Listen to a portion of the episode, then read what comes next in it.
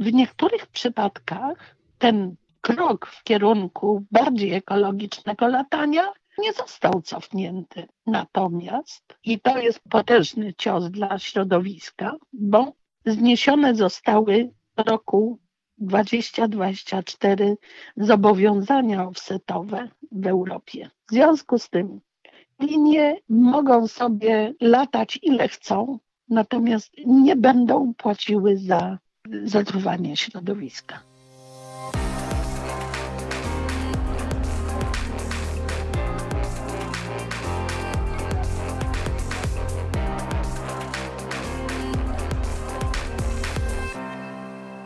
Krzysiek Grzyman, Zielony Podcast. Y, dzień dobry. Podcast numer 40 i jednocześnie ostatni w pierwszym sezonie. Dziękuję za wszystkie odcinki, których wysłuchaliście do tej pory. Obiecuję, że drugi sezon pojawi się najpóźniej we wrześniu, czyli po wakacjach. No a skoro przed nami przerwa urlopowa, trochę pewnie przez pandemię nietypowa, to jednak chciałbym, żebyśmy o tych wakacjach i podróżach wakacyjnych, no dokładniej to podróżach lotniczych, porozmawiali. Gościem Zielonego Podcastu jest Danuta Walewska, dziennikarka Rzeczpospolitej specjalizująca się w tematach lotniczych. Witaj. Witam Państwa, witam Ciebie. Kto by się spodziewał jeszcze rok temu, że przed tymi wakacjami 2020 będziemy rozmawiać o przyszłości lotnictwa i to nie w kontekście no, na przykład elektrycznych samolotów czy obniżania emisji, ale w kontekście tego, co w ogóle czeka branżę. Rzeczywiście przedtem mówiło się o rozwoju, o nowych kierunkach. Zobacz, jak się wtedy planował rozwój lotu. Nowe kierunki w Stanach, San Francisco, Waszyngton, nowe kierunki w Azji, najprawdopodobniej Hanoi. To wszystko, wszystko jest odsunięte w czasie. Każda linia ze swoich planów rozwoju musiała zrezygnować. No jeszcze parę miesięcy temu polski lot, przepraszam, że wejdę w słowo, miał przejmować e, niemiecką linię czarterową.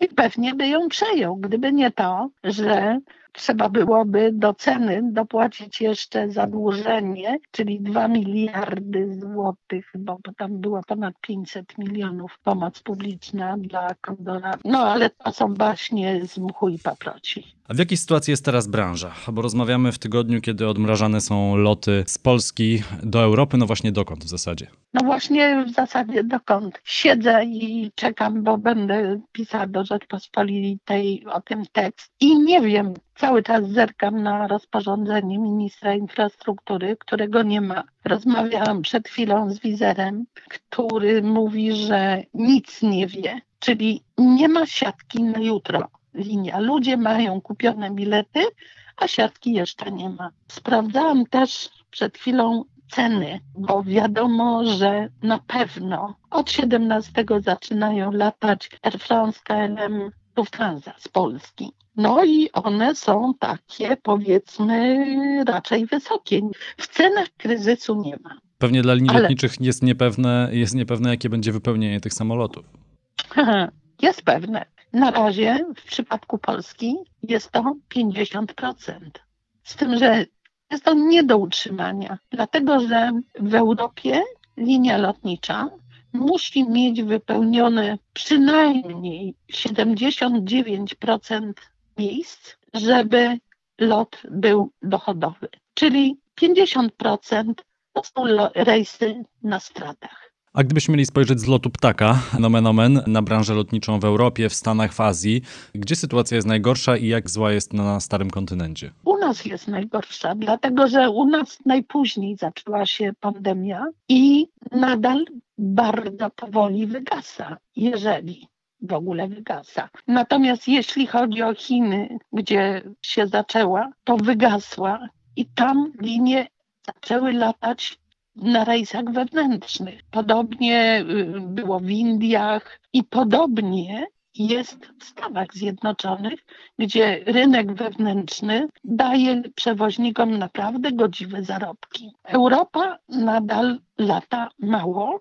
i w roku, według prognoz Międzynarodowego Stowarzyszenia Przewoźników Powietrznych, czyli IATA, będziemy mieli przewozy w wysokości 56% zeszłorocznych. W przypadku Polski to było 49 milionów pasażerów, no i z tego 56%. Ja tak szybko nie liczę, ale no będzie to, będzie to ogromny spadek. Sytuacja branży wyjątkowo trudna, a gdybyśmy mieli spojrzeć na jakiekolwiek pozytywy tej sytuacji, no to pewnie byłby to ogromny również, ale spadek emisji, bo lotnictwo w całym sektorze transportowym odpowiada za te emisje w dużym stopniu. Tak, oczywiście, no dużym, 2%, ale to jest bardzo dużo. Rzeczywiście masz rację. Tyle, że linie zaczęły oszczędzać. Najwięcej wiem o Europie, więc um, tu się skupmy. Zresztą to nas przede wszystkim obchodzi.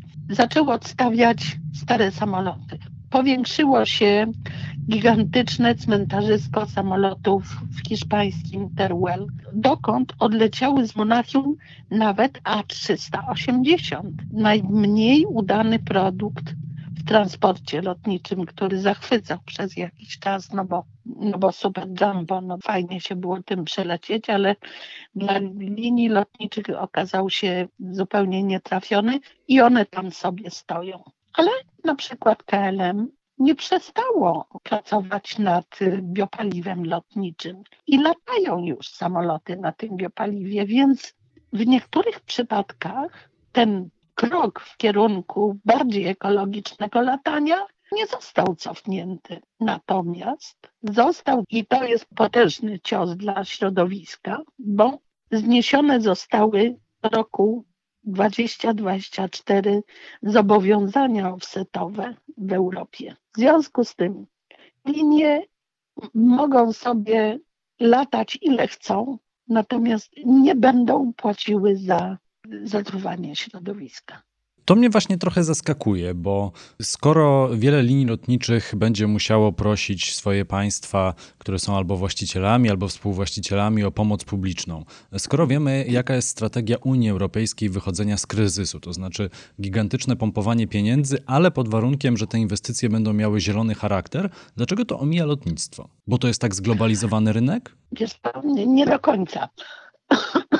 Bo na przykład we Francji warunkiem e, otrzymania pomocy publicznej przez Air France było e, skasowanie rejsów do tych miejsc, do których dociera szybka kolej TGV. W Austrii Ocean Airlines dostał 490 milionów euro pod warunkiem, że skasuje wszystkie połączenia, które są krótsze niż 350 kilometrów. A dodatkowo, gdyby komuś przyszło do głowy utrzymanie tych połączeń w Austrii, na przykład Ryanair chciałby latać z Wiednia gdzieś tam w Alpy, to do biletu będzie musiał dopłacić 40 euro plus 12 euro dodatkowego podatku.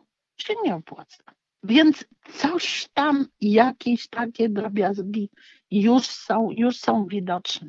A czy jesteś w stanie sobie wyobrazić takie działania polskiego rządu względem polskich linii lotniczych LOT? No patrząc na to, jak chętnie posłowie, ministrowie i wszyscy oficjele korzystają z tych połączeń krajowych lotniczych, to ja sobie by z tego punktu widzenia nie był w stanie tego wyobrazić. E, no, nie za bardzo. Nie za bardzo. Tym bardziej, że dla wszystkich linii połączenia krajowe dostarczają pasażerów do połączeń tych długodystansowych. Chociaż w przypadku CPK planowana jest szybka kolej i w nieco ponad dwie godziny ma być możliwy dojazd do Baranowa z każdego zakątka Polski. O, z tym CPK to zobaczymy jeszcze, co będzie. Ale patrząc, ale wracając, ale wracając do tego, co mamy teraz i co nas czeka w najbliższych miesiącach, jak będzie wyglądał rynek lotniczy po tym resecie? Dużo linii może ogłosić upadłość, czy jak to będzie wyglądało e, w praktyce? Wtedy jak rozmawiałam z ludźmi, którzy wiedzą albo potrafią prognozować, mówi się o upadku kilkunastu linii lotniczych w Europie. Przynajmniej. Spora liczba. To jest dużo, tylko pewnie to będą mali przewoźnicy, ale Italia praktycznie upadła, prawda? Większość linii drastycznie zmienia podaż. Ta podaż maleje. Gigantyczne zwolnienia pracowników są 20-30%.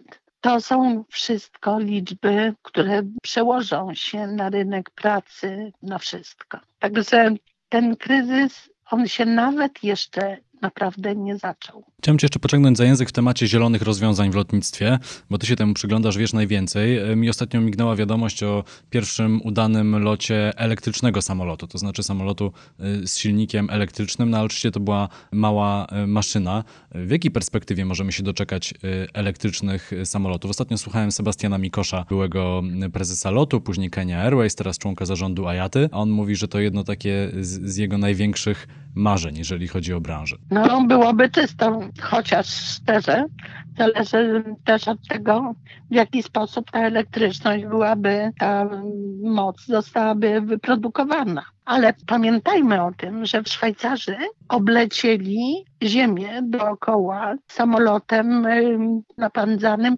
bateriami słonecznymi i rozmawiałam z tymi ludźmi. Oni byli tak szczęśliwi. Rzeczywiście ten lot był zeroemisyjny.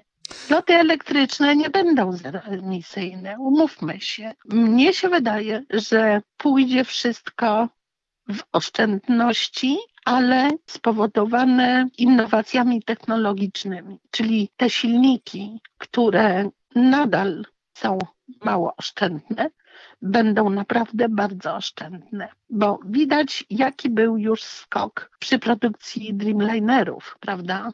20% mniej zużycia paliwa, no to jest dużo. Maxy, które hmm, dalej siedzą na ziemi, podobno mają polecieć po certyfikat w końcu czerwca, też przewożą większą liczbę pasażerów, zużywając mniej paliwa. I sądzę, że to będzie tak jak w motoryzacji, że jeśli będą samoloty z napędem elektrycznym, to będą wchodziły powolutku. Najpierw małe maszyny, cały czas eksperymentalnie, natomiast cały wysiłek pójdzie w obniżenie emisji w silnikach konwencjonalnych. Czyli większa efektywność maszyn, no i pewnie też lżejsze tak. maszyny, bo to też powoduje, że tego paliwa zużywa się mniej. No ale zobacz, no przecież jak wzrosło y, wykorzystanie kompozytów w produkcji samolotów. To wszystko ma znaczenie. Także oczywiście transport lotniczy truje, umówmy się. Ma swoją magię, ale jest trucicielem. Tylko, że chyba mało która branża, i mówię tutaj w tej chwili o produkcji samolotów właśnie, robi tyle, żeby te emisje obniżyć. Mam jeszcze pytanie o perspektywę nas, e, pasażerów, e, bo gdybyśmy rozmawiali rok temu, to byśmy rozmawiali pewnie o planach e, wprowadzenia podatku odlotów na skalę europejską, podatków takich, jakie istnieją na przykład w Szwecji, czy były wprowadzane we Francji. To się odłożyło w, w Europie? To poszło na półkę? To nie poszło na półkę, tylko że tak, Brytyjczycy wprowadzili i zrezygnowali. Holendrzy wprowadzili i zrezygnowali. Francuzi wprowadzili i nie wiadomo, co się dzieje z tymi pieniędzmi. Niemcy wprowadzili i poszło na ochronę środowiska. Austriacy wprowadzają teraz i też nie wiadomo, co. Pewnie wrócą te pieniądze do budżetu jako rekompensata za pomoc publiczną, bo te wszystkie podatki miałyby sens, gdyby pieniądze szły na ochronę środowiska. Natomiast jeśli potem są przejadane przez państwo, no to to jest raczej słaby pomysł. To jeszcze jedno pytanie na koniec y, z takiej naszej perspektywy, twojej nie, no bo ty się znasz na tej branży, jesteś z nią bliska, ale takiego zwykłego pasażera, czy latanie stanie się luksusem w drugiej połowie tego roku, w przyszłym roku? No już wspomniałeś o tych cenach pierwszych y, lotów, które będą się odbywały na trasach europejskich z Polski, ale jakie są prognozy odnośnie cen płaconych przez pasażerów? Te ceny będą mocno zniechęcały do latania? No to by wtedy linie lotnicze strzelały sobie w stopę. Dlatego, że w tej chwili muszą zrobić wszystko, żeby ludzie chcieli polecieć. Natomiast podróże stracą swoją magię. To było fajne wydarzenie. W tej chwili stoisz w kolejce do wejścia do terminala, zakładasz maseczkę, mierzą ci temperaturę, ustawiasz się w odległości dwóch metrów od następnego pasażera przy przejściu przez kontrolę bezpieczeństwa. Przechodzi przez tę kontrolę, jeśli coś ci piśnie parę razy, bo ta kontrola manualna jest ograniczona do minimum żeby nie ryzykowali pracownicy. Potem znów stoisz w kolejce do wejścia na pokład, siedzisz na pokładzie w maseczce. No to jest raczej w tej chwili ścieżka zdrowia niż frajda, jak lata nie było. I mówię to z własnego doświadczenia. Poleciałam do Szczecina i wróciłam ze Szczecina i przeszłam to wszystko, o czym teraz powiedziałam. Mam nadzieję, że robiłaś to z powodów zawodowych, a nie turystycznie. Do Szczecina, Oczywiście. do Szczecina można dojechać też pociągiem, tylko że niestety ta podróż trochę zajmuje. E, no to może chociaż szukając pozytywów, to rzeczywiście ta planeta odetchnie w takim trochę dłuższym terminie, bo wiem, że mówi się, że to tylko 2% emisji, ale to są te kolejne 2% emisji. No gdyby powoli ściągać procent po procencie tych emisji, to osiągnięcie tej neutralności klimatycznej przyjdzie nam szybciej.